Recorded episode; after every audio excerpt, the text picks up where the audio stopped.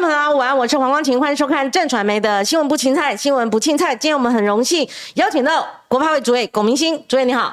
哎，主持人光晴，还有各位听众，大家好。我不能叫你姐，因为你比我年轻。对，我们刚刚对过，我们两次都对过了。这主委大我一岁，属龙的。我说，因为他的位阶的重要啊，让他。这个年龄遭到误解 啊！其实只大我一岁了哈。我跟朱伟攀个交情，他是我中心大学的学长，学长哈，很优秀的一个学长哈。那朱伟，今天我们还是重头戏了哈，因为我想这个经济成长率这么亮眼哈，但是我们的物价哈随之而来，大家都有感受。然后我们的薪资到底实时薪资是多少？我们的呃老百姓啊，他的薪资如果。低于中位数的话，哎，他他会看到，如果主席总是公布一个五万多，他说我那伯哈，所以这个是相互牵动的哈。所以诸位，我们先从这个今年哈，你们列了七大目标哈，那我看都是今天我们要谈的哈，会谈掉四个哈，就第一个要达成。总体的经济目标就经济成长率啦，哈，你们有一个预估值。第二个是稳定物价，那我还会谈到就是近零碳排，三月就要公布一个地图了，哈，路径图，好，路径图。那当然你们要完成第四期的前瞻预算的审议，那也是跟这个所谓的近零碳排目标做个调整，哈，所以都息息相关的。所以听说哈，就是说去年我们。看到的数字就经济成长率是上修到六点二八，我们已经很觉得很高了哈。对，就还会有跟动，还会往上修嘛哈。今天有这个新闻传出。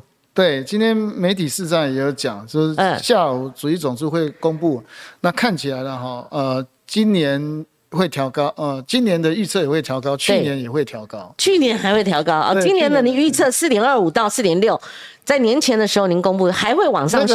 呃，我们的是目标值了，目标值就是我们公布的是目标值。那主力总数在去年预测了，哈，预测今年经济成长率是四点一五了。对，那那我们的目标值是比这个预测值还要高。嗯，那非常有可能啊，主义总数也会把预测值调高。对，那您分析其中因素是出口、投资、内需吗？是这三大支柱。是，就是说现在看起来出口的状况还是非常好。嗯，一。呃，一个第一个月的这个，呃，它的这个外销订单呢，哈，看起来非常不错。那出口也很好。对。那投资本来三大投资方案，我们就会陆续来进行。嗯。那希望把这个，呃，实际上已经不可的金额，真的落地投资下去。哈。是。那另外一个当然就是内需的部分，消费的部分。嗯。那消费一月份的这个成绩看起来是非常好，就是说不管是批发零售业也好，或者是住宿餐饮，啊。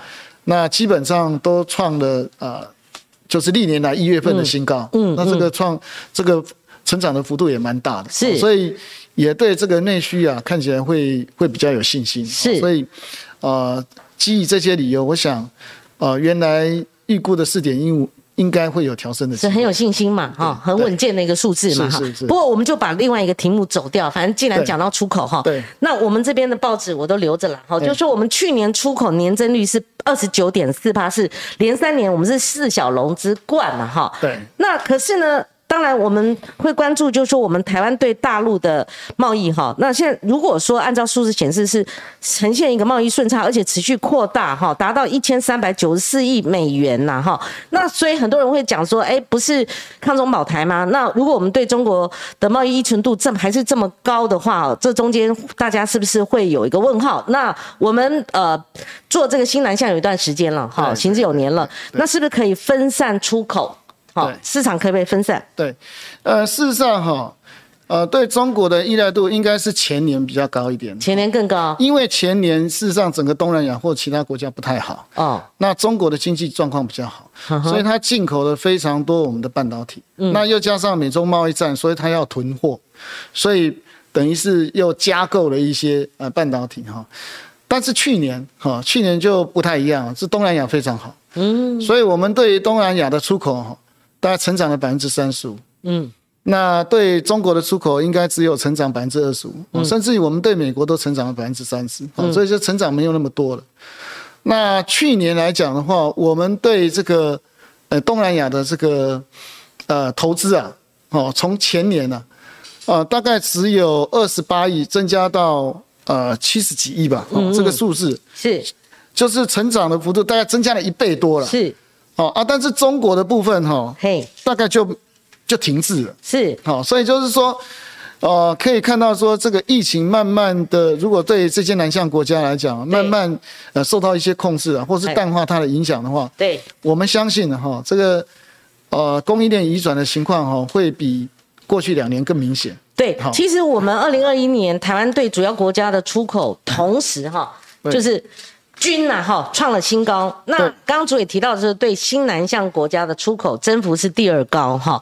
那所以第一高是欧洲了，第一高是欧洲。那我帮主也念一下，因为这是我之前我准备的数据哈，就对新南向出口高于其他主要市场。二零二一年我国对新南向出口金额达到八百二十六亿美元哈。所以我们看一个问题，不是说只看对中国，好，那我们也要看，就是说我们新南向它也是同时高，这是逻辑问题。对对对，所以就不会说一直往这个呃中国方向偏啊。主要其他的国家变好的情况下，我们做生意还有投资的机会就会增加。是，那就是会做一些提前布局。是，那所以就是说，呃，事实上在去年的情况之下的话，就会。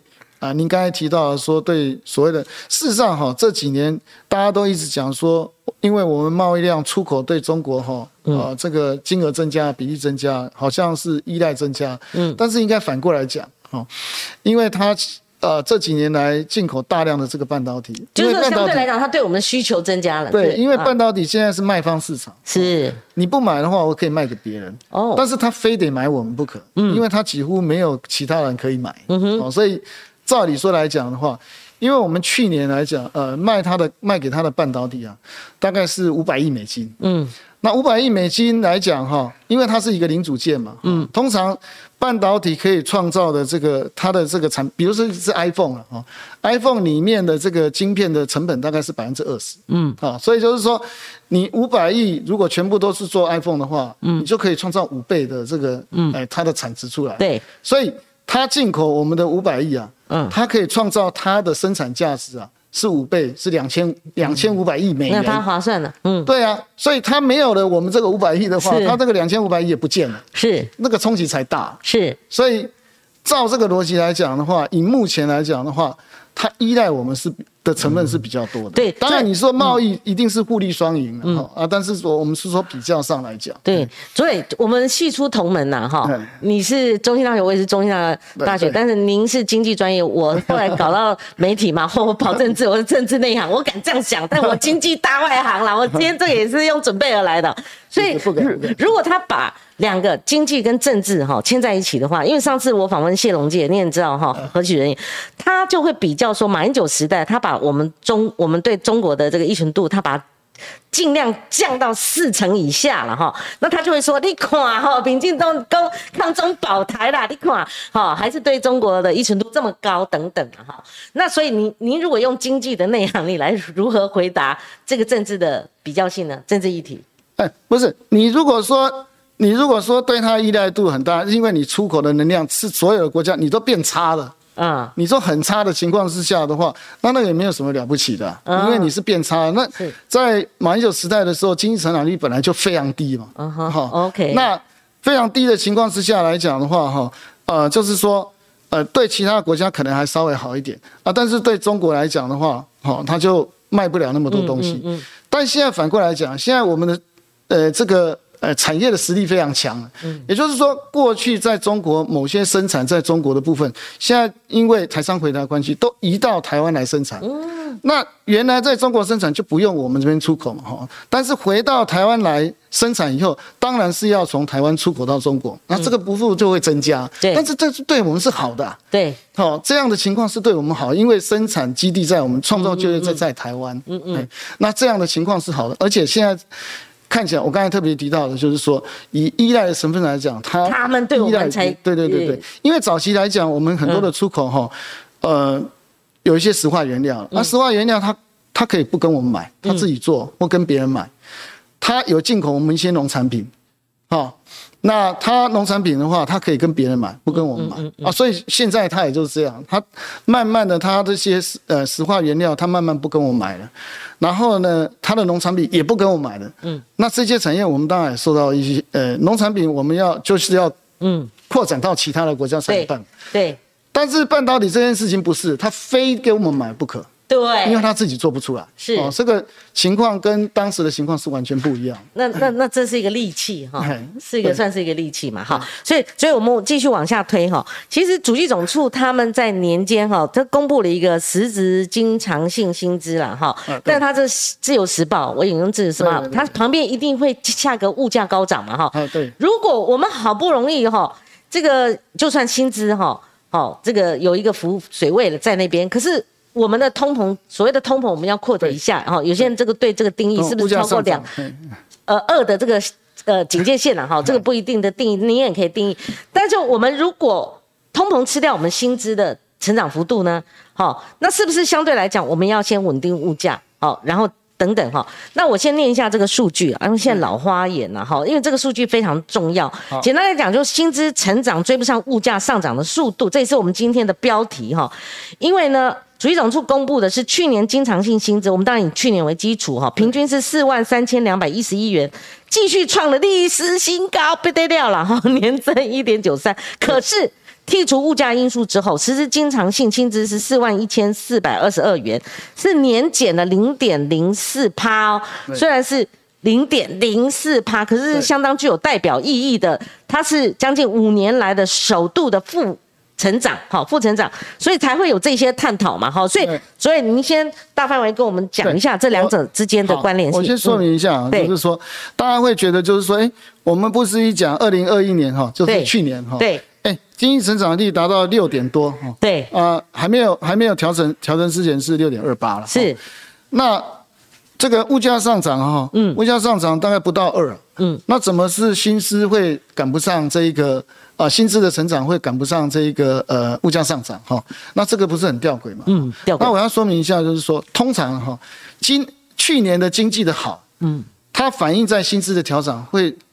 会反映在隔年，嗯，也就是通常我这个老板今年赚钱以后，我帮你加薪，我跟你讲我要加薪，嗯，通常会在明年开始加薪，算在明年，就好像公务员调薪，去年就讲，嗯嗯，但是真正的会反映在今年，好，所以很多的调查哈，人力机构啊等等一些调查，我们公务人员明年就会调整百分之四，好啊，去年公务人员是没有调的，对对对，那呃一般的民众调查。啊，一般来讲也会做做一些调薪，大概平均会调百分之二到百分之五，嗯，很多，嗯嗯，所以今年你一定会看到薪资的成长率会非常高，嗯，因为它就反映去年的经济成长非常好的一个现象，嗯，但是物价上涨是反映是当时的，所以去年就反映，所以这个有一个 time lag，好，时间的落差是。哦，所以你今年可以看到的成绩，事实上不用到年你就知道了。今年的实质经济成呃实质的这个薪资啊，一定会成长，而且成长的幅度会比去去年的那个衰退幅度要大非常多。所以印象说是被物价上涨幅度吃掉，其实不是，而是没有加进。我们像今年军工这样的这些数字，对对对对是没有，那个是会反映在今年。OK OK，反映在今年。好，所以我也是有备而来。您刚刚讲说民间有做调查哈，一一人力银行他们就做了薪资的调查哈。那这个数字跟主计总处公布的这个结构又不一样啊。他说上班族去年整体平均薪资是三万七千两百一十三块，相较于二零二零年三万七千八千。呃，七七千八百零七块，它整体薪资减幅是一点五七，这个减幅感觉 看起来哇，震耳欲聋啊，震耳欲聋。他又说创下五年来首度下滑哈，那我一并讲，有的时候物价上涨或者我们薪资好高低，这是一个感受问题。如果两者牵连在一起，那就更感受。所以当主计总处公布了这样一个数字的时候，那有媒体去做街访，说你的薪资哈，呃，达到五点五万，就他们就说。虾米呀？哦，唔是话啦，哈，这胡扯哈，等等。那另外呢，当然有一些呃评论员，像郭正亮，他就说经济部到底在干什么？我这借花献佛，然后所以你帮我一并答掉哈。那物价飞涨，薪资倒退路，高频都会出现的哈。朱立伦够蔡政府再次上演与民众遥远的距离哈。那吕副总统来上我的节目，吕副总统 biang biang biang 哈，他他也在。质质疑这个所谓的经济哈，那物价还有薪资哈，还贫富差距。他说贫富差距大啊，你受雇员工年薪的中位数是五十点一万年薪哈，五十点一万，其中一半哈月薪是低于四点二万，月薪哈是低于四点万。他说越年轻的，譬如说未满二十五岁，好，或者说年长的六十五岁以上，那年长不算，因为退休了，哎不行了哈，年六十五岁以上哈。他说年薪只有三十五点八万元收入，他认为这是贫富差距。好，他说那怎么样照顾庶民经济？来，是我要解释一下，就是说我们薪水都是随着你的资历在调整的。是这个主持人，你也是。刚开始出道的时候，薪水也是比较低。你记不记得以前在马英九政府时代的时候，那时候大学生毕业以后，大家都讲二十二 K。对，好，这是你的起薪了。他们也在拼二十二 K。对。但是现在的起薪不是一样啊，现在起薪的话，每每一家公司调查的不一样哈。比如说一零四，它可能是超过三万块。嗯。那有一些一一啊，或是等等，大概都两万九千多了，平均了。嗯哼。那个相对于二十二 K 来讲的话，嗯，已经成长了。呃，大概百分之三十几了，嗯嗯，哦，所以很大的明显的改变啊，嗯，所以我们应该要用这样呃来比啊。你当然会说，哎，那你三万多的话，嗯，跟那些赚很多的人年薪百万的人还是不能比。我当然知道啊，但是你的起薪已经有这样，你的基础已经这样，那你如果再努力一点的话，可能就会调薪会增加哦。所以我觉得是要用这样来来来比较。那当然可以。呃，刚才提到的，就是说五万多的这个部分，它是一个我们总 total 的这一个的的平均数了。那是被人家平均掉了，我们 没那么高啊，对，大部分没那么高嘛哈。那中位数来讲的话，就是大家排排队嘛哈。对对对。中间那一个人薪水是多少？哦，大概是四万二。你刚才提到中位数，也就是说有一半的人会比四万二高。一般人会比四万二低的，哦，那感受就很强烈了啊！那就是大家可以 嗯稍微努力一点，至少你起薪有三万块，再再努力一点，过几年以后，呃，薪也许会调薪嘛。按照道理来讲，那我们事实上我们也知道说，在一个呃劳动市场里面，我们希望就是说雇主会反映出赚赚大钱哈，来来做调整薪水，但是政府也会照顾一些比较。呃，中下阶层的这个薪水的部分，嗯，那基本工资就有就业调薪嘛，嗯哼，基本工资如果从蔡英文政府上任以后啊，嗯，他的月薪的部分调涨的幅度啊，嗯，是高达百分之二十六，哦，这就是大概是这六年来哈，嗯，那如果以时薪呢，哈，时间的时，时薪来换算的话，成长的幅度高达百分之四十，嗯，好，那这个幅度就蛮大的哈，大概五年比马英九时代的话哈。那幅度高是高非常非常多了哈，这个所以对。这个领基本工资的人帮助非常大，因为领基本工资的还是有好。其实马英九实质上来讲，他为什么最后剩十八趴，或者说最后年代调查是九趴，以至于江河日下，呃，失去政权。他其实就在连任胜选的时候，他还没上任前，他搞油电双涨，那那时候大家探讨物价，然后还有就是说六三三达不到，就整个经济，大家那是一再的探讨。那你到底有什么远期目标？所以我们当初在讨论的时候，就是说，不是呃前年的时候，那当初来讲的话。呃，全世界的经济状况都不是非常好的情况之下，因为 COVID-19 的关系啊，嗯，那有一些企业是没有赚到钱，那那时候在讨论说，到底要基本工资要不要调涨，嗯，后来决定还是要调涨，也就是说，每一年啊，企业界赚的钱多多少少还是要回馈给这些呃基层劳工，哦，所以只是多跟少调的多跟少而已，像。啊，前年的话就逃的比较少，但是去年我们觉得是非常好哦，经济成长率达到百分之六点多，那就可以调多一点哦，所以这个调的幅度就高达百分之五，就是基本工资调的是百分之五，嗯，比公务人员百分之四还多。那这个部分我刚才特别提到了，基本工资调了百分之五，跟这个呃公务员调成百分之四，它的这个薪资调整都会反映在今年，嗯，哦，今年的数据你就会看得到，嗯嗯，所以今年的我们相信看起来这个数字啊，会比。呃，去年那样的数字哈，好的非常。所以就是说，我们当初决定哈拍板定案说，军工这样的薪水要调整，是希望哈能够带动民间能够利益分享，也做这个薪资的调整。后来它的成效如何？对，它是有两层意义，好像。一个你讲两层，我好像觉得那个好像只有两层的，不是不是不是，我的意思是说，我说我说为什么要调整公务员跟基本公司有两层意义两层意义，第一个意义是反映在这个经济成长的全民利益分享啊，这个就是好。另外一个就是说，如果政府的调薪也好，基本公司调薪也可以带动民间的这个加薪效果的话，嗯，那民间就会他的这个所得。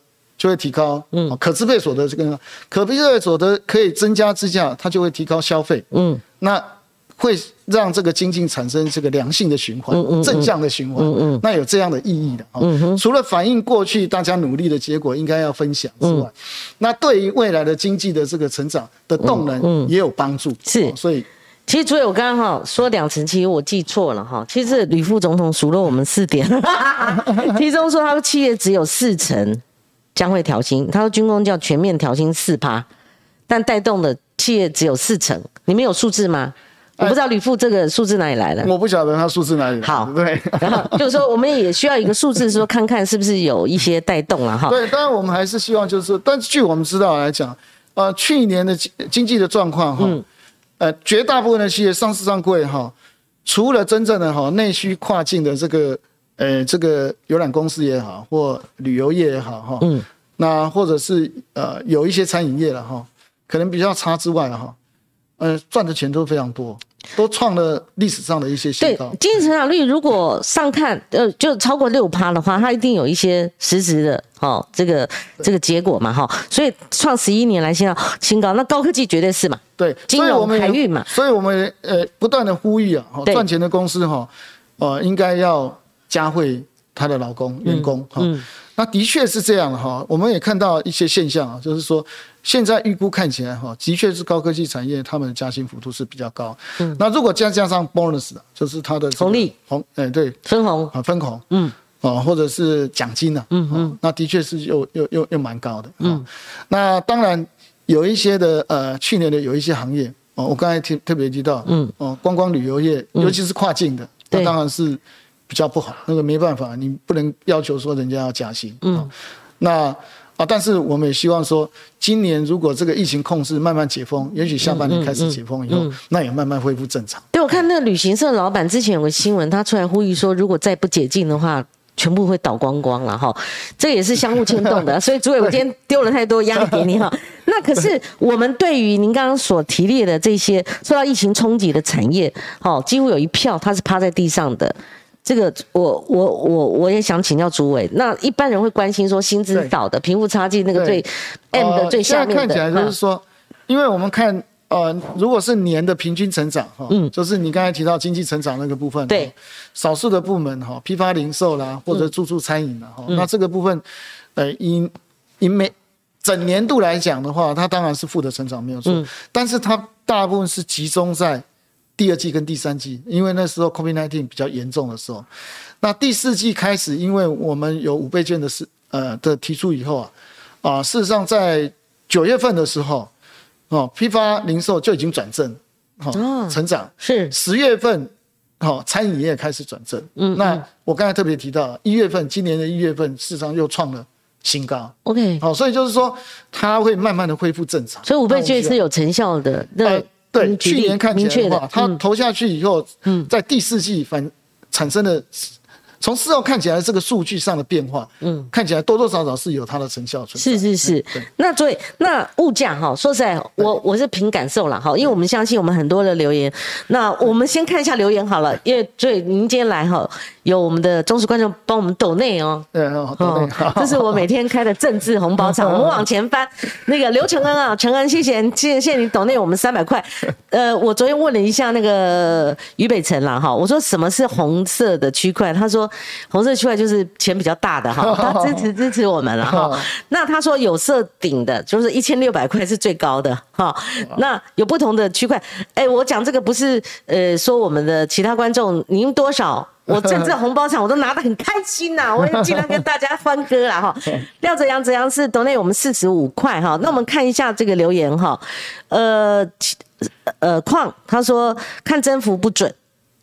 要如果基准很低，增加一点点，对，这是我们讲说那个如果基浅低的话，如何如何？所以我刚才特别强调，就是说过去我们已经不要翻那么快，往哎。慢慢来啊，哎嘛，哎，对，过去我们来讲痛苦的经验就是那个二十二 K，二十二 K，对对对，但是我们打破了那个魔咒，哦，现在提升到两万九、三万，就是你的起薪了，哦，所以希望呃这个部分就是它的。不是不是成长率，成长率当然是超过百分之三十几啊。是，但是至少大家可以起薪的时候可以有三万块。我们希望往这个方向来做一些努力的。好，艾玛，你跟着我的那个基本工资的部分，我们也希望说至少至少你一定要超过。我说呃月薪的部分是啊，两万五千多嘛哦，那呃时薪的部分，我们希望说每一个钟头可以有呃一百六十八块。嗯嗯，你基本工资已经调了吗？已经调，已经调了，这个成长都比相相对大幅调整，已经每年都调，然后去年。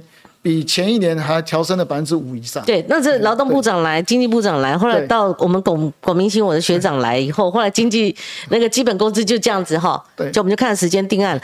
那个 Emma，你跟着我的留言哈，你从头从头好，我刚念到哪你就往前推哈。呃，刚念到矿哈，矿诶，呃，念的这个呃四十五块，不是，今天我要坚持一下哈。我念，譬如说矿，他说看增幅不准，我们就从这边，那你跟着我走，哈。那呃，再往下，哈。无耻乱太郎说，刚刚矿也有在问呢，哈，就是说人家要我们的晶片嘛，好，可是他进我们的农产品，因为今天不是陈其重，我们就略过好了。好，矿矿哈，他讲说台湾敢禁止出口给中国晶片吗？敢禁止出口，我们不需要进口，我们赚很多钱啊。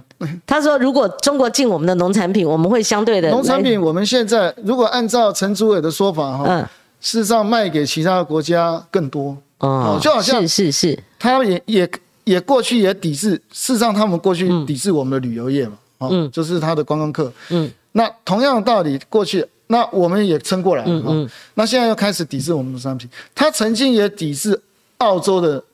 的矿业，嗯，还有它的农产品，嗯，哦，但是基本上都没有成功，是。因为这个好的品质，它可以卖到其他的国家去，而且卖得更好。对呀，所以我们怎么样把我们的品质做好，嗯嗯，可以卖到全世界更多的国家去。对，那这样的话，你生意才会做得。我们不一定要卖给他，我们有其他的出口啊。没有错，那他自己重点就是你要把你的品质做好，把它品质做好。对啊。中国人民没有吃到我们好吃的这些水果或农产品，嗯嗯嗯，那个可能是他们的水果。好，Emma，我们再往下走啊。Peter 告诉我们一个新讯息，就开战了，糟糕，俄乌啊，俄乌应该是俄乌哈。那呃，矿也提到说可以终止 A 克法哈，抗中保台，当初不是说 A 克法可以卖台？我们再往下走哈，然后我们也看看其他的留言。Debra 哈说，创造先生的主题有讲万安浏览率上万哦等等哈，这个我不知道他什么意思哦。再往下走，好，我们符合我们今天主题，我们来请主委难得来，我们来回应一下哈。台湾薪资动涨已经很久很久了，薪资停滞罪魁祸首有三点，这个每年。基本工资都有涨，都都涨了哈，没有动涨，没有动涨哈。呃，矿收五点五万平均薪资，所以嘲讽那些六七八达不到的人民哈。其实我们刚刚都回回忆过了哈。那哦，太多太多了哈。那我们还是回归我们主题啊。这样，诸位也看这个留言，我有的时候写了一大块，我来不及念哈。我们今晚上我刚刚讲说一个实质的感受，是因为我跟我先生我们有次去超市采买的时候，我们以前一千块会有找，可是我们大概去年对对接近年底时开始。就就不够，还是一千五、一千六，所以我觉得连我们对物价都这么有感受的话，那我们可以怎么样界定呢？它是因为全球性通膨，我们台湾也也可以界定是已经来到呃通膨的年代了吗？然后我们对我们实质的生活哦受到物价的影响呢？现在现在是这样哈，的确是。物价这个部分的确是有它的压力，有压压力。嗯，因为按照这个呃国际的这个呃研究机构，嗯，他们预估了，嗯，哦，他们预估今年全球的这个这个通货膨胀率，或者讲物价上升率，一定会超过百分之二，嗯，哦啊，甚至也会超过百分之三。对啊，那台湾的部分，我们是有一些作为，可以让我们这个呃在二以下。我们到底有没有超过百分之二？我刚刚讲的这个，去年没有，去年没有，那今年？一点九多了，差一点哦。对对对，那今年我们也期待，嗯，不要超过二，嗯，那当然二，因为二是一个平均数嘛，嗯，所以一定有一些产品或一定有一些产品一定会超过二，嗯，那呃，那常常使用这些产品，他感受就会非常深刻，嗯，哦，那所以你也不能说，哎，你你呃没有涨啊。不嗯，就是有些产品的确是涨，对。那现在看起来就是刚才提到的，就是说这个，嗯，呃，俄国跟呃乌克兰，哦，哇，那又牵动了，牵动很多哦。那最主要的话，国际上来讲的话，可能油价还有能源价格的问题，会是一个很重要的问题。对。那那个就变成就是说，我们没有办法用我们自己力量去处理，因为因为国际间的能源，我们是依赖于呃能源进口的国家，对。啊，所以就是说，怎么样啊？延缓，嗯，就是让这一个这个冲击把它缩小。那这个是我们政府尽量可以来处理的部分，嗯嗯尽量来来做一些处理。哦，所以为什么呃在呃农历年哦刚开议的时候，刚开始的时候，这个院长会指示就是说，哎，那是不是可以在源头这个部分哦，在税的部分哦，可以做一些调降？嗯哼，那让这个幅度啊，哦，不要那么哦如期的涨那么多。哦，所以为什么？呃，我们俗称的这个黄小玉，对对对，黄小玉、黄豆啊，呃，这个小麦啊、玉米哈，它的这个营业税哈，就把它百分之五就把它去掉。嗯，好，那另外来讲就是说油价的部分，我们就吸收。嗯，原来是每一公升哈的油价，我们吸收吸收一块钱，那我们现在就是吸收两块钱。对，那就至少可以把这些做一些延缓。是，哦，那当然你没有办法完全。完全说免免除掉了，嗯，但至少可以吸收一部分，嗯，那把这个时间好把它拉过去，拉拉过去，慢慢就会恢复正常，嗯，就是说不要让我们这个物价有一些很大的波动，对，哦，就是现在涨的时候呃涨很多，然后等到这个战事和解或者怎样，马上又掉很多，啊，这样是不好，嗯，因为人民在采买的时候，他还是希望就是一个稳定的价格，对，这个价格是稳定的，那我们尽量往这个方向。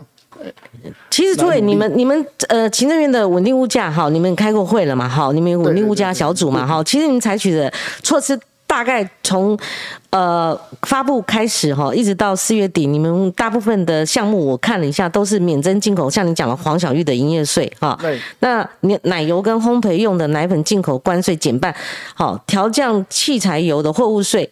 冻涨天然气，好，民生用户还异化石油气价格，哈，延长水泥货物税减半，好，那还有蛋价平稳。可是蛋价大家 莫衷一是，有人说买到，有人买不到。对，因为我们第一波大概处理的部分就是台湾没有办法生产自己做的，对，那个都是进口的。比如刚才讲石油啊，或者那那个部分我们就是调整这个关税啊，或者是货物税，哦，来来稳定这一个部分，对。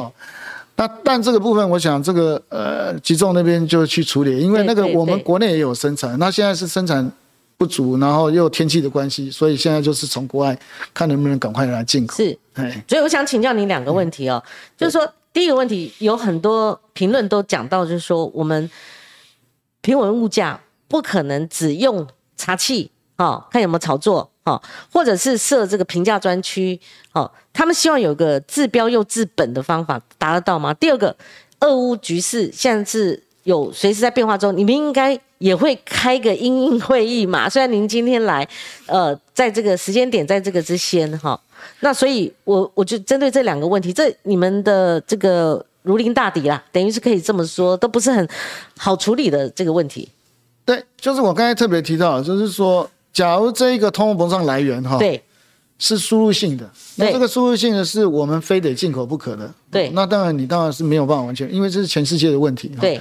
那我们现在做的只能是延缓它的这个涨幅，嗯，哦，就是把它的幅度尽量延缓，尽量延缓哈，这是一个手段。对，那因为其他的国家，我刚才特别提到，对，一般预估来讲的话，恐怕全世界的。呃，年的平均来讲的话，恐怕会超过三哦，甚至于，那这个，那我们就尽量是维持，看能不能维持在二嗯左右嗯这样的一个情况，这个是尽我们的来努力的。是，即使俄乌有新的这个状况发生，你们要再开会，手段大概就是这样。呃，对，那个当然就会有，还有还有，看看还有没有新的新的一些，嗯，再加进来。对对对。好，那我们同样把。呃，CPTPP 这边聊光，我们再进入这个能源的部分哈，因为我我想把相关的先走掉哈。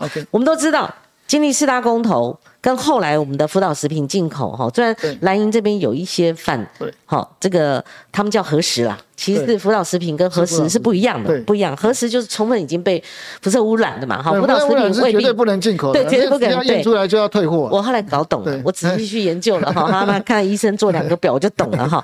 那经历过这个，当然就是说我们不这样做，我们可能加入 CPTPP 的机会都没有。那我们。这样做也未必可以加入了，应该是这么说了哈。那如果我们把这两个障碍排除的话，以目前我们加入 CPTPP 的进度呢？因为那个蓝英的立委郑丽文说，以目前哈，只让英国哈。排入议程谈入会案，那我们台湾、中国跟其他国家申请入会的议程都还没有排入。他认为说，那这么多都通过了，你既然议程都没排入，等等，怎么向人民交代啊？哈，那另外当然会有一个亮眼的曙光，就是台日之间有个 EPC 中断了八年，日本，好。他们是已经主动表示会重新召开了，那这个对这个相关的我们入会又有什么样的一个连带联动性的影响？当然，日本做这个主席嘛，好 CPTP 他们很重要的角色，好，那当然他们会对这个我们推动的呃相关的这个好脐橙，哈，他们会有一些关注嘛，好，因为我们辅导食品这个关卡已经打通了，对，我们现在哈一步一步来，哈，就是只要有进展有努力哈，对。从呃从最早 T P T P P 开始到现在 C P T P P 哈，对，我们就一开始一直在做准备，嗯，所以有三个方向我们要做的。你如果要入会的话，嗯，通常第一个是你法规的制度要完备齐备，好，那第二个就是你国内沟通要有一个共识，哦，如果国内吵翻天的话，那很难。第三个是国外游说，嗯，哦，就跟人家谈判或游说。那第一个部分的部分法规的准备的部分，因为 CPTPP 它都有一些文本出来，它的规定，嗯，所以我们就按照那个文本逐逐条的去看哪哪些的这个法规我们没有符合，我们就尽量去调，嗯，所以我们陆陆续续已经把九项啊，甚至于更多的法规调成符合它了，嗯，那还有几项大概今年就会把它调整，这个是尽量法规就跟 TPP 呃 CPTPP 把它符合了，那这个法规就完备了，只要自未来谈判就有一个基础，当然。其他的会员国会不会只要求这样？那不一定，因为那个要双边自己。好，这是第一个。第二个就是国内要有共识。哦，有些人要加入，有些人所以要牺牲什么，就有很大的问题。所以一直搞，一直搞，这个部分是问题最大的。嗯。那好在就是说，我们刚才讲这个四大公投已经过了，那大概，然后呃辅导这件事情也公布了，那看起来引起的争议也没那么大。嗯哼。所以变成就是说，哎，国内共识这个部分。大致上已经算是有一些共识。对对对，好，所以现在我们最要紧的就是第三个，嗯，国际游说的部分。国际游说，那国际游说来讲的话，就是说，呃。有一些是双边的，哈，那有一些刚才讲我们入会的去怎么样跟人家谈，哦，那现在大概没有人会怀疑我们要入会的一些决心了，因为我们已经国内沟通也完毕了，法也改了，对，我们决心，决心，大家已经看到，我们认真的，对，认真的，那现在就是要启动，不管是双边也好，尽量去跟人家谈，哦，那这个部分当然有些还是有挑战性，嗯，但是至少这个部分我们专心的可以让。出去可以跟人家谈的时候，大声的讲，我真的是有诚意。那刚刚郑立文委员提的那个议会有没有？因为脐橙有没有排进去？这是一个观察那个是程序上的问题。程序上问题。程序上，比如说像英国来讲，它全部也都符合了，但是你还是要这个脐橙。对。哎，你还是要透过双边的智商，那个要一个。现在谈判的过程本来就是一个，呃，它开始就是一个漫长的过程，但是只要有开始谈判。嗯，我们觉得就是有一个进展，因为谈的话就是说我已经表达我的意愿，而且我法律也都改了，那你还觉得说你没有办法满足什么？就是大家来谈嘛，嗯嗯，那谈的有总是有一个结果，如果谈都没有办法谈的话，那就不可能有，哎，结果是。那之前来讲的话，因为我们国内共识还不好，嗯，要马上要跟人家谈，人家会质疑，就是说，对，你国内都搞不定，你跟我谈什么？对，谈好了以后会不会不算数？对，那这个是不不好。那现在没有这样的问题。对，所以我想请教你哦，因为这我也看不太懂，因为这是新的东西，有很多专家他们有一些建议哦。那当然，我们朝野应该要都要齐心的，让我们能够入会哦。这、这、这、这，如果这在搞政治对立，我觉得这真的哈很、很、很会引起反感。那我引述的是东吴大学讲座教授朱云鹏，他建议说，可不可能用一个哈呃，不排除两岸。好，循世界贸易组织 WTO 的方式同时加入呢？他说这是将是影响台湾未来三十到五十年的最大的事。他说可不可以用循 WTO 模式进入 CPTPP？然后因为有中国的因素，那因为这样的话，中国的因素就所谓的政治因素会被解套。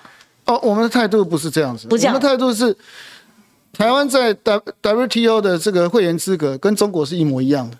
哦，然后在这个加入 CPTPP，我们在 APEC 里面也是一样哦，是独立的哦，就是说我们加入了这个会员哈，所以我们有这样的资格，我们表达了这样的决心，嗯，我们当然双边去谈是我们的事情，嗯，那中国他现在条件都没有达到啊。所以他从 WTO 这个解读就不一样了。对他这个条件落落差很大，很大。对，那变成就是说，我们要一直等，一直等，等到他条件符合以后，我们也才跟他同时可以入会。那这个对我们非常不公平啊！反而很牵绊，而且是一个入套的做法，是不是？是？啊，嗯，我们我们就是做好我们刚才提到的，就是说我们展现的决心，嗯，我们把法规都都已经修了，对，我们国内也共识，大家一致的，就是说愿意哈，在国际的这个标准之下，嗯，我们都接受，对，那我们要入会，对，好，那我们启动双边谈判，哦，各国跟双边谈判，我们就把我们这个事情做好，嗯嗯，对，那如果哎，对方有什么样的要求或者什么，他总是要讲一个道理，对，等等一些情况，那我们可以接受，我们就来接受，嗯嗯嗯，那不能接受的话，我们就再来谈嘛，哈，啊啊，那不能就是说，哎，因为一个其他的国家，他这个他的条件差很多，嗯，然后说，哎，啊，不然你等他好了，嗯哼。啊，这个这个是没有这个道理，所以绝对不可行呐！哈，我觉得是没有这个道理。对，好，我们再看一下留言。云朵泡泡说，光姐每天的来宾都很有分量，对，今天也蛮有分量的，非常有分量哈，而且很多问题，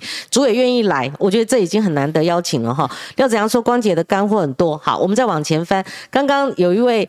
呃，我们的老忠实观众，他用同类的方式要挑战主委 矿哦，他他刚一直念，我刚刚念了他几条，他后来他又下了七十五块，他说主委，你平常会自己去买菜，这是一个问题，我也问过，呃，朱守明主计长哈，那会去小吃摊或店家买东西，这应该是问主计总长的 主计长的问题，你这可以回答了，这很亲民了，与其用那些高大上的经济素质，小小吃摊会去啊，小吃摊会去。吃啊，是啊，就是说。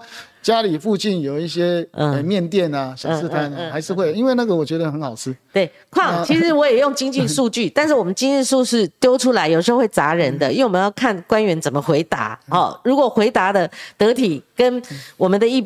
般的庶民经济市井小民有接到哈，或者它反映的是一个事实，而且我们经济成长是很亮丽的，我们也与有荣焉了哈。所以经济数字有时候不一定是冷冰冰。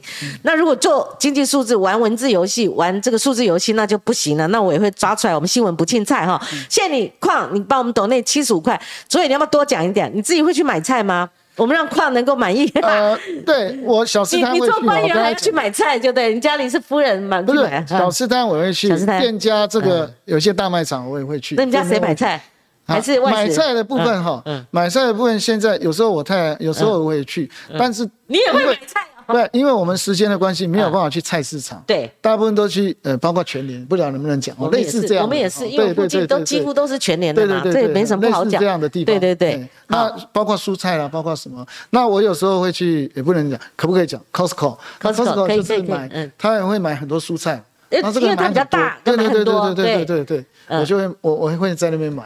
这当然可以讲啊，因为你看 Costco 挤那么多老百姓，你就知道。我我说这个会不会有广告的嫌疑？哦，广告不会不会 不会啊，因为因为我们顺利的，那像 Seven 我们就讲了口头禅嘛哈，所以呃再给矿哈再满意一点，就是说他质疑就是说经济素质一定是高大上吗？像我们刚刚谈论那些，他要他要的一个感受问题。是我想说感受是很呃第一线，我觉得这个是嗯我们就要体谅跟知道。对，因为我常常去就是买东西哈，每一个人买的项目不太一样。嗯。如果我买到的东西，它的确是涨幅非常多，所以我感受非常深刻。嗯那我就我们政策的一个拟定上来讲，或规划者，我们一定要看一个普遍性的跟一个完整性的。好，那当然普遍性的问题，我们用普遍性的手段来解决。好，比如说了哈，我说比如说，比如说美国 Fed，如果是通膨非常严重的话，是因为资金上的问题，它可能就要 Fed，我讲美国这个联准会，它可能要调升利息。嗯。哦，那这个是全面性的，是你不管是什么项目，就面对这样的，你必须这样。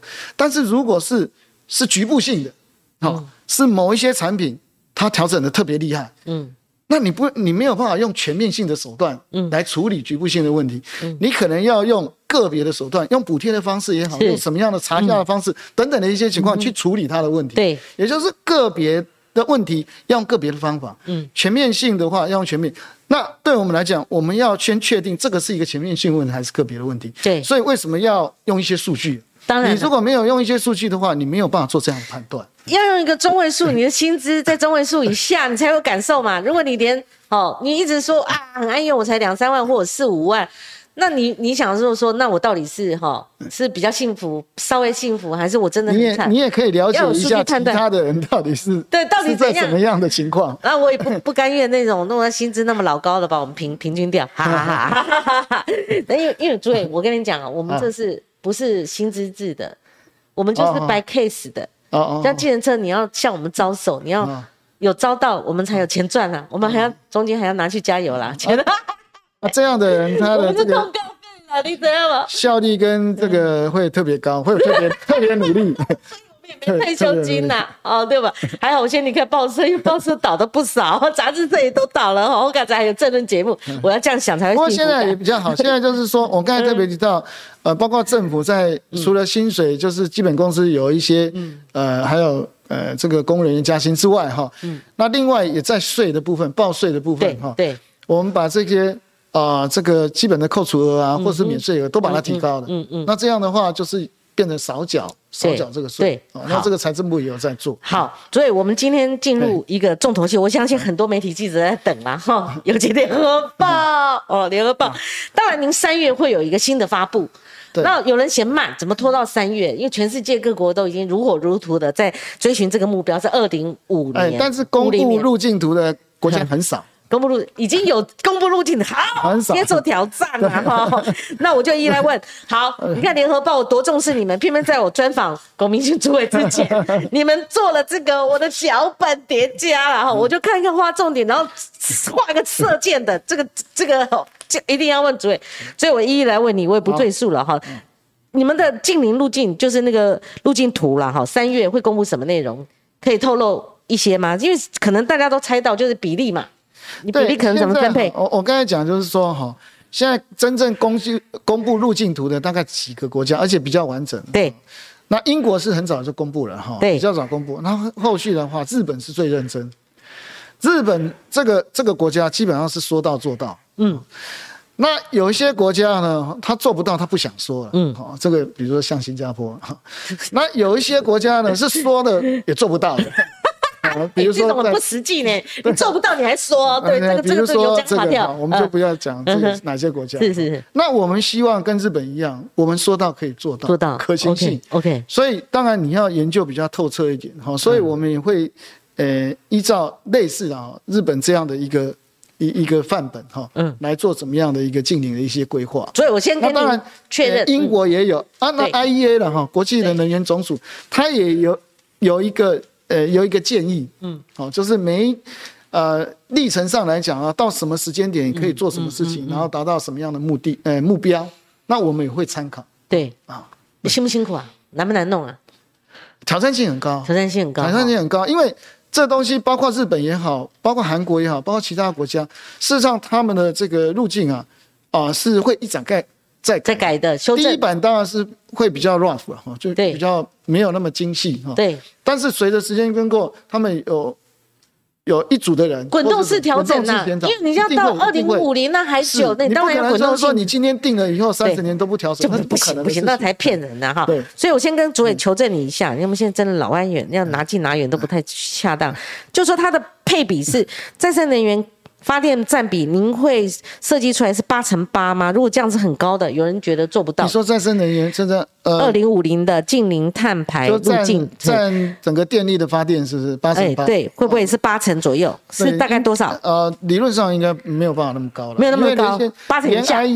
连 IEA 它估计都大概差不多六十几吧，那大概介于七成到八成嘛。呃，我们还在估算当中，还在估算当中。那我就说，因为你们三月才要提出嘛，这个数字决定要精准的下，不然哇，那不得了了。你干脆练百分之百啦，然后就要被骂嘛。不会不会不会不会，对对，我随便举例啦哈。那你就因为还是要有一个方向感，因为就是说目标设在那边，就会让我们现在有一个方向感，就是说会往这个方向走。对，你如果列百分之百，那就等于是没有方向。好，我专业来问哈，对，这样哈。那核能，你说这个先排除了。那他们有一个疑问说，那其他有些国家在路径的好，但是在草拟过程当中有把它放进去，你觉得？它是比较有争议的，就是说，比较争议的核能现在算不算再生能源或那个干净能源是有争议的。嗯，曾经有有很呃很多国家也在这个欧盟国家有一些讨论，他们想把这个核能跟天然气。好放入到所谓的这个干净能源里面，但是现在没有通过，嗯，哦，因为核能的问题会产产生核废料，还有安全上的问题，对，所以这个有争议的，嗯，那天然气当然就是说它只是 CO2 的排放比呃燃煤要少，少很多了，所以我就今天问问题就在这，您您很明确说。我们不考虑核能，但是目前的选项里面，你天然气也是违背这个所谓的禁令啊，他们的这个目标。所以你你必须要有设计，就是说将来天然气的部分有一部分你可能要转成啊，比如说哎氢气发电或者怎样哈。绿氢吗？对，绿氢当然是滤氢。对，当然你没有办法转的部分呢，对，你可能要加装这个 CCUS，就是碳捕捉。对，哦，就是说你要排放 CO2 嘛，但是你有办法 把这个排放的碳把它捕捉下来。好，那捕捉下来，你要么用储存，要么就是再利用。对，那你要有这个呃设计，好，就是说怎么样，就是让这个 CO2 不要排在排放到大气就对了。我跟你讲哦，现在写什么，或者说你们制定什么，都有人七嘴八舌哈。您讲 CCUS。我照本宣科，因为我忘，我也不懂这是什么了哈。刚刚主委有解释一下，你也顺便跟我们解释一下这个新的哈。CCUS 联合报的意思，他也访问很多专家学者，他们说是把燃煤燃气的排碳抓回来再利用及封存在地上，意思就把它消灭就对了，把它封埋了就对了。好，对，封在地底下，这个是一种方式。方式就是 CO2 抓下来以后，你可以有很多用途了。对。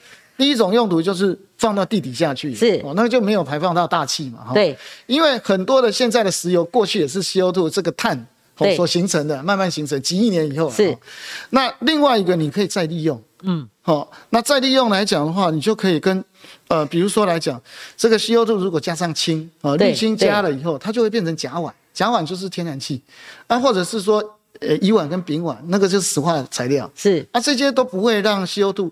呃，排到空中去，你可以再利用。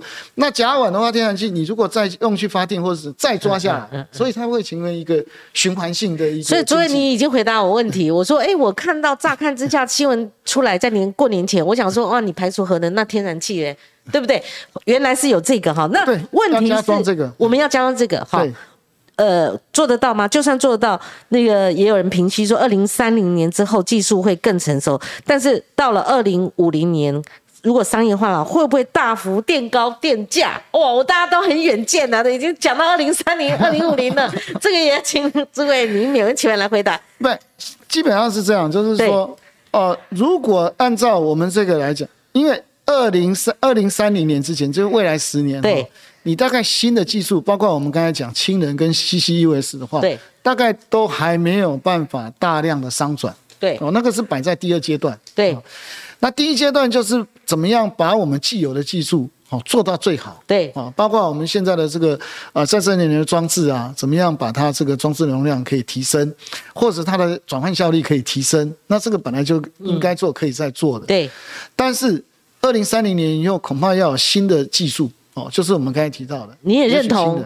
会不会搞不好有价格的问题？哎，但是随着这个哈技术成熟以后，慢慢导入这个商转，规模扩大以后，嗯，它就不会产生我们刚才讲这个问题。了解。因为因为怎么讲？物以稀为贵，但是它如果对 popular 普及就没那么贵。再生能源的话，哈，过去这个呃，我们是用能源来发电嘛，是哦，不管是用碳也好，不管，因为你用的它就会变少，就是能源了哈，对，或是油啊，哦等等一些情况。你用的会变少，越少的情况之下的话，价格会越来越贵。对对对。但是如果我们用太阳能光电跟离岸风电，那个是老天爷给我们的，是取之不尽、用之不竭。对。我们只要把这个老天爷赏给我们的这个礼物啊，怎么样把它做得更有效率，把它转换成能源更好。对。那是取之不尽、用之不竭，所以它才叫再生能源。嗯。它不会少，它不会变少。对。所以随着基础扩大的情况之下的话，它的成成本会下降。嗯。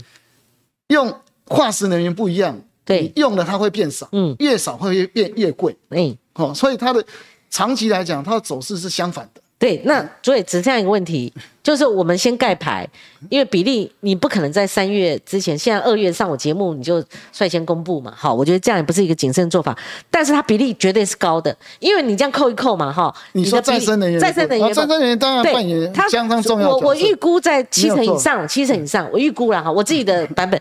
那如果是这样的话。很那个联合报他们这篇专题报道，他的意思说做得到吗？比例这么，如果是比较偏高的情况下，我们达得到，这是一个重点。就是说，你用现在的技术，今天的技术来看的话，当然是非常困难的一件事情。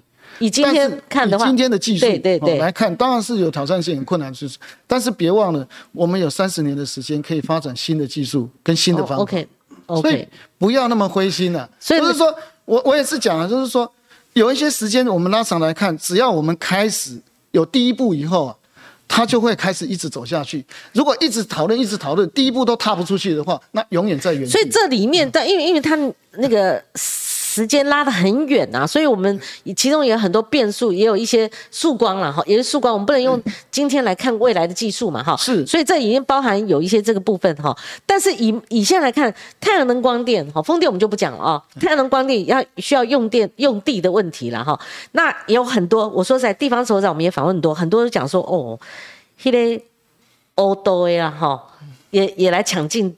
这边做，那还有就是用地，连那个呃，《金周刊》还是哪一个杂志，很早我就访问过那个执笔的人，他们就说连蒙阿蒙阿坡哈，就是那个坟地哈，都都都试出了。那可是，在比例上面来看的话，太阳能光电跟风电，它以目前来看，它的比例我们追赶不到我们所定的这个计划。那如何能够达到呢？不，现在就是如果把我说用地的呃地的问题，或者太阳光电的部分进度的问题，现在的转换效率哈，到未来可能十年、二十年以后，它会翻倍。为什么？这是同样的面积，哎，它的转换效率系转换效率，它用堆叠式的，是是哦，就是那个转换效率，同样的太阳光照下来的时候，我可以转换的度数，将来可能会比现在，如果原来的转换度数是一的话，那我可能转换二三。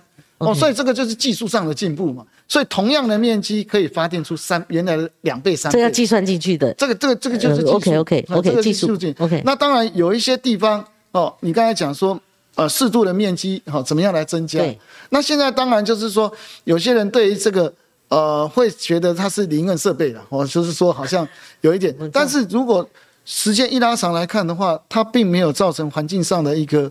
什么样的负面影响的话，大家也可以认同的话，我觉得那个接触度就会比较高。是是是，类似这样。万事起头难嘛，哈。所以，所以另外就是说，民间团体有发生的，可以让民间一起参与讨论，不要这个由国发会做一定的、一定的，就把方案丢出来。一定的、一定的，一定的。就是说，因为这个是牵涉到大家的事情。对，每一个人在面对这个事情的时候，他会觉得就是说，哎，那。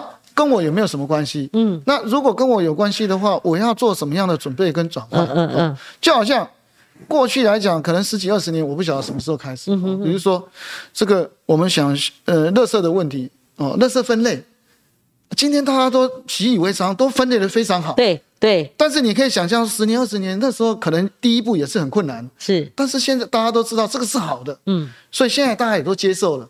原来先可能从台北市先开始，现在全台湾也慢慢其他的县市也都可以接受了。对，那同样的道理，我们今天开始去做，我们有二十年、三十年的时间，嗯，可以去达成这样，所以也不用太焦虑，不用妄自菲薄，就是我们是可以做到的。要要戴安全帽，那阿扁那时候先。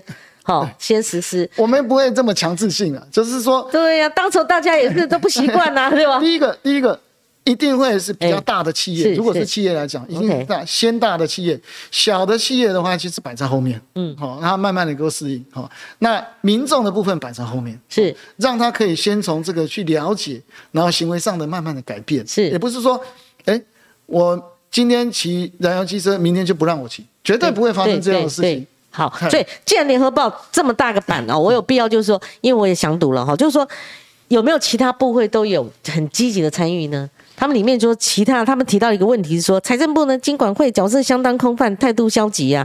哦，经济部呢、劳动部等单位跨部会协调，他要他要没有参与，这会是我在开的，每一个部会都非常的积极，他们已经认确认了这个全世界都往这个方向。第一个，第二个。总统跟院长也做了这样的宣誓，对，所以而且所有的民意代表也都有这样的赞成，嗯，所以这个已经是全民的共识了，嗯，所以每每一个人都很积极啊，就参与，就是说怎么样真的希望可以达到这样的一个一个目标。我连那个陈吉仲农委会主委来的时候，就我我他很积极啊，第一次来的时候几个月前呢，还没有四大公投，说他聊一聊就 聊到这个哈。哎，我说你这也管这？他说我学这个的，然后他他也有参与哈。对，农农业部门碳汇的部分是蛮重要的，蛮重要的，是好。那我们会不会收碳费？碳费就是呃哦，相关的费用会。我们已经你们预计里面有一项嘛哈？未来来讲，我们不收的话，进口货物碳关税。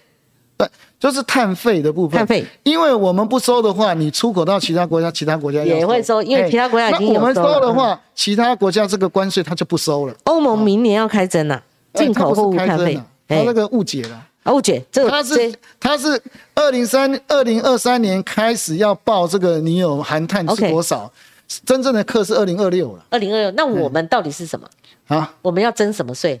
也是碳费啊。碳费，对对对。什么时候开始？哎，这个是这个三月一起要公布的。对对对。OK，好。那所以我们三月公布的会有比例嘛？哈。配比嘛，哈，对对对对，还有这个要不要征收相关的费用嘛，哈，对对，还有什么呢？啊，还有什么呢？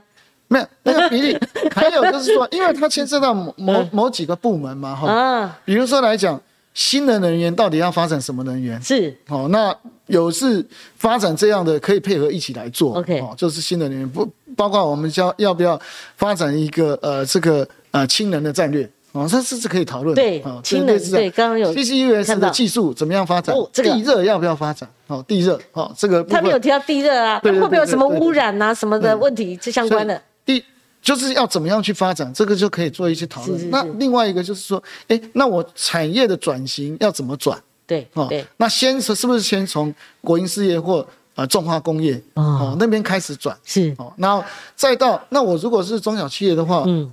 我我的态度应该是怎么样？对，那第一个就是说，我们怎么样协助哦？你怎么样做一些碳的排查等等一些对对对，我想有那陆续大概就是这几块了哈。最后一个问题，因为主委你我们已经超过一分钟，我怕你下面还有行程了。上次经济部长王美花来的时候，她留下了一个呃呃新闻的头了哈。当然有一些评论哈，就是说他说经济成长增高了，那用电增大了，所以我们原先设定的那个配比。呃，计算公式它的分母增加了，所以以前说要达到二零二五，我们先讲二零二五啦。好，我们一讲到二零五零去，二零二五飞鹤家园的配比，这个再生能源是两成。对，好，那就说这个配比，我整个来讲，它需不需要重新调整？既然分母已经改变了嘛，对不对？对，不，我想这样，当初设定的目标就是我们设定的这个装置容量哈，对，太阳能光电是二十个吉瓦，是。然后离岸风电是五点七个吉瓦，嗯哼，哦，那这个目标还是要达成，哦，就是要把它装起来。再生能源两层的目标还是要达成？不是不是，就是这个装置容量。装置容量，就是太阳能光电，你要多少的这个太阳能光电要把它装起来啊？然后离岸风电有几只风机，你也要把它装起来。对对对。那当时因为在二零一六年的时候估算，因为之前经济成长实在太差了，所以马英九时代的时候，所以讲了好几次马英九啊。对对对，那那时候估的话，哎，只要这个装起来以后，发电比例就可以达到百分之二十。嗯。那但是这五年来那个经济实在太成长太高了，那成长太高就是对啊，你能压制吗？你能压制经济成长，然后不用电吗？对，它的分母就会变大。对对。那原来装的二十 G 瓦挂跟五点七个 G 瓦。它就不达不到百分之二十了，他的意思是这个样子。那怎么办？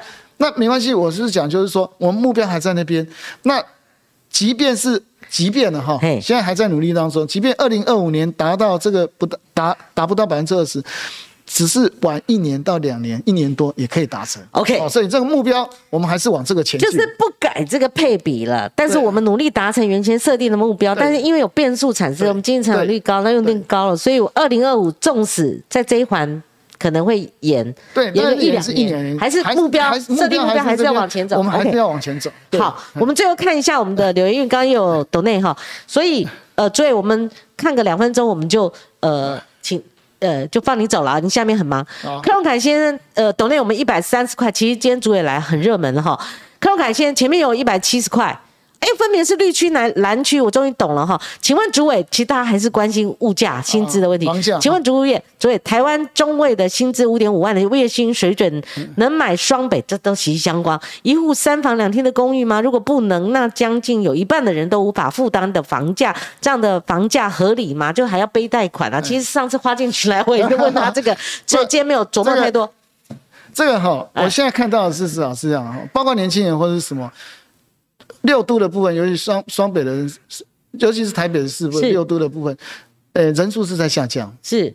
他们已经慢慢舒压，搬离到其他的地方去。好，尤其台北很多的年轻人，事实上他买房子是买到，甚至于买到桃园去，然后通车来，那通车很方便，他只要坐高铁。哦，高铁又有打折，嗯，很多人是采用这样的状况，所以你不一定真的一定要住在台北市里面，嗯嗯嗯嗯，哦，其他环境个，那只要这个交通方便的话，那上下班还是可以，而且甚至于现在上下班很多是用线上，嗯哦，也不一定要说全部都挤到台北，或者是他们也是有弹性的，哦，所以现在非常变得非常多元，所以买房子不一定要买在。真正的台北市的台北市，说实在的，以这样的价位是，如果你要坐的捷运站，这不得了了哈，买不起。如果真的要买台北市的话，呃，也不一定要买到三房两厅的。对对对。刚开始，我讲刚开始的哈，那这个我想，这个这个这个这这位朋友才是是。以前我们谈到房价的时候，我们常说啊，有钱人我们连他的一个厕所都买不起哈。那后来完全退位到说连门厅都买不起。很多人买房子就是因为他工作的关系。对，好，所以我呃我要在附近买，租房子有有时候也不方便，或者要成家。对啊，但是就是说现在工作上哈分散式的工作是蛮普遍的。对，哦啊，或者是也不一定说，呃，也不一定是不不能通车，因为现在交交通是蛮蛮比较便利的哈，相对于过去来讲。对我们台北呃的房价的确高了哈。如果我们原先说，那我我搬到新北市的郊区，后来我又。刚刚主委说桃园，如果再往新竹，如果再往台中，那也挤挤不了了。不过台中房价也很高了。对，不过现在比较好的是，以就业机会来讲哈，包括新北跟桃园的就业机会越来越多了。就过去来讲，对过去来讲，很多的工作机会都集中在台北市啊。对。但是现在好像不是这样哦，新北跟桃园很多的工作机会了。好，谢谢主委。对。我还是问你那句，有没有比立法院还要难处啊？我们节目，你上次回答你记得吗？好一点点，好一点。希望主委常来哦，因为很难得邀请到他，可以回答我们这么宝贵的问题。说实在，都对我们未来，我们谈到二零五零年是很重要的。所以那么多回响哈，那么多留言，那主委一一作答了。谢谢主委，谢谢谢谢。好，我们跟观众朋友说再见，时间已经到了，拜拜拜拜。下礼拜同一时间再会，拜拜拜拜。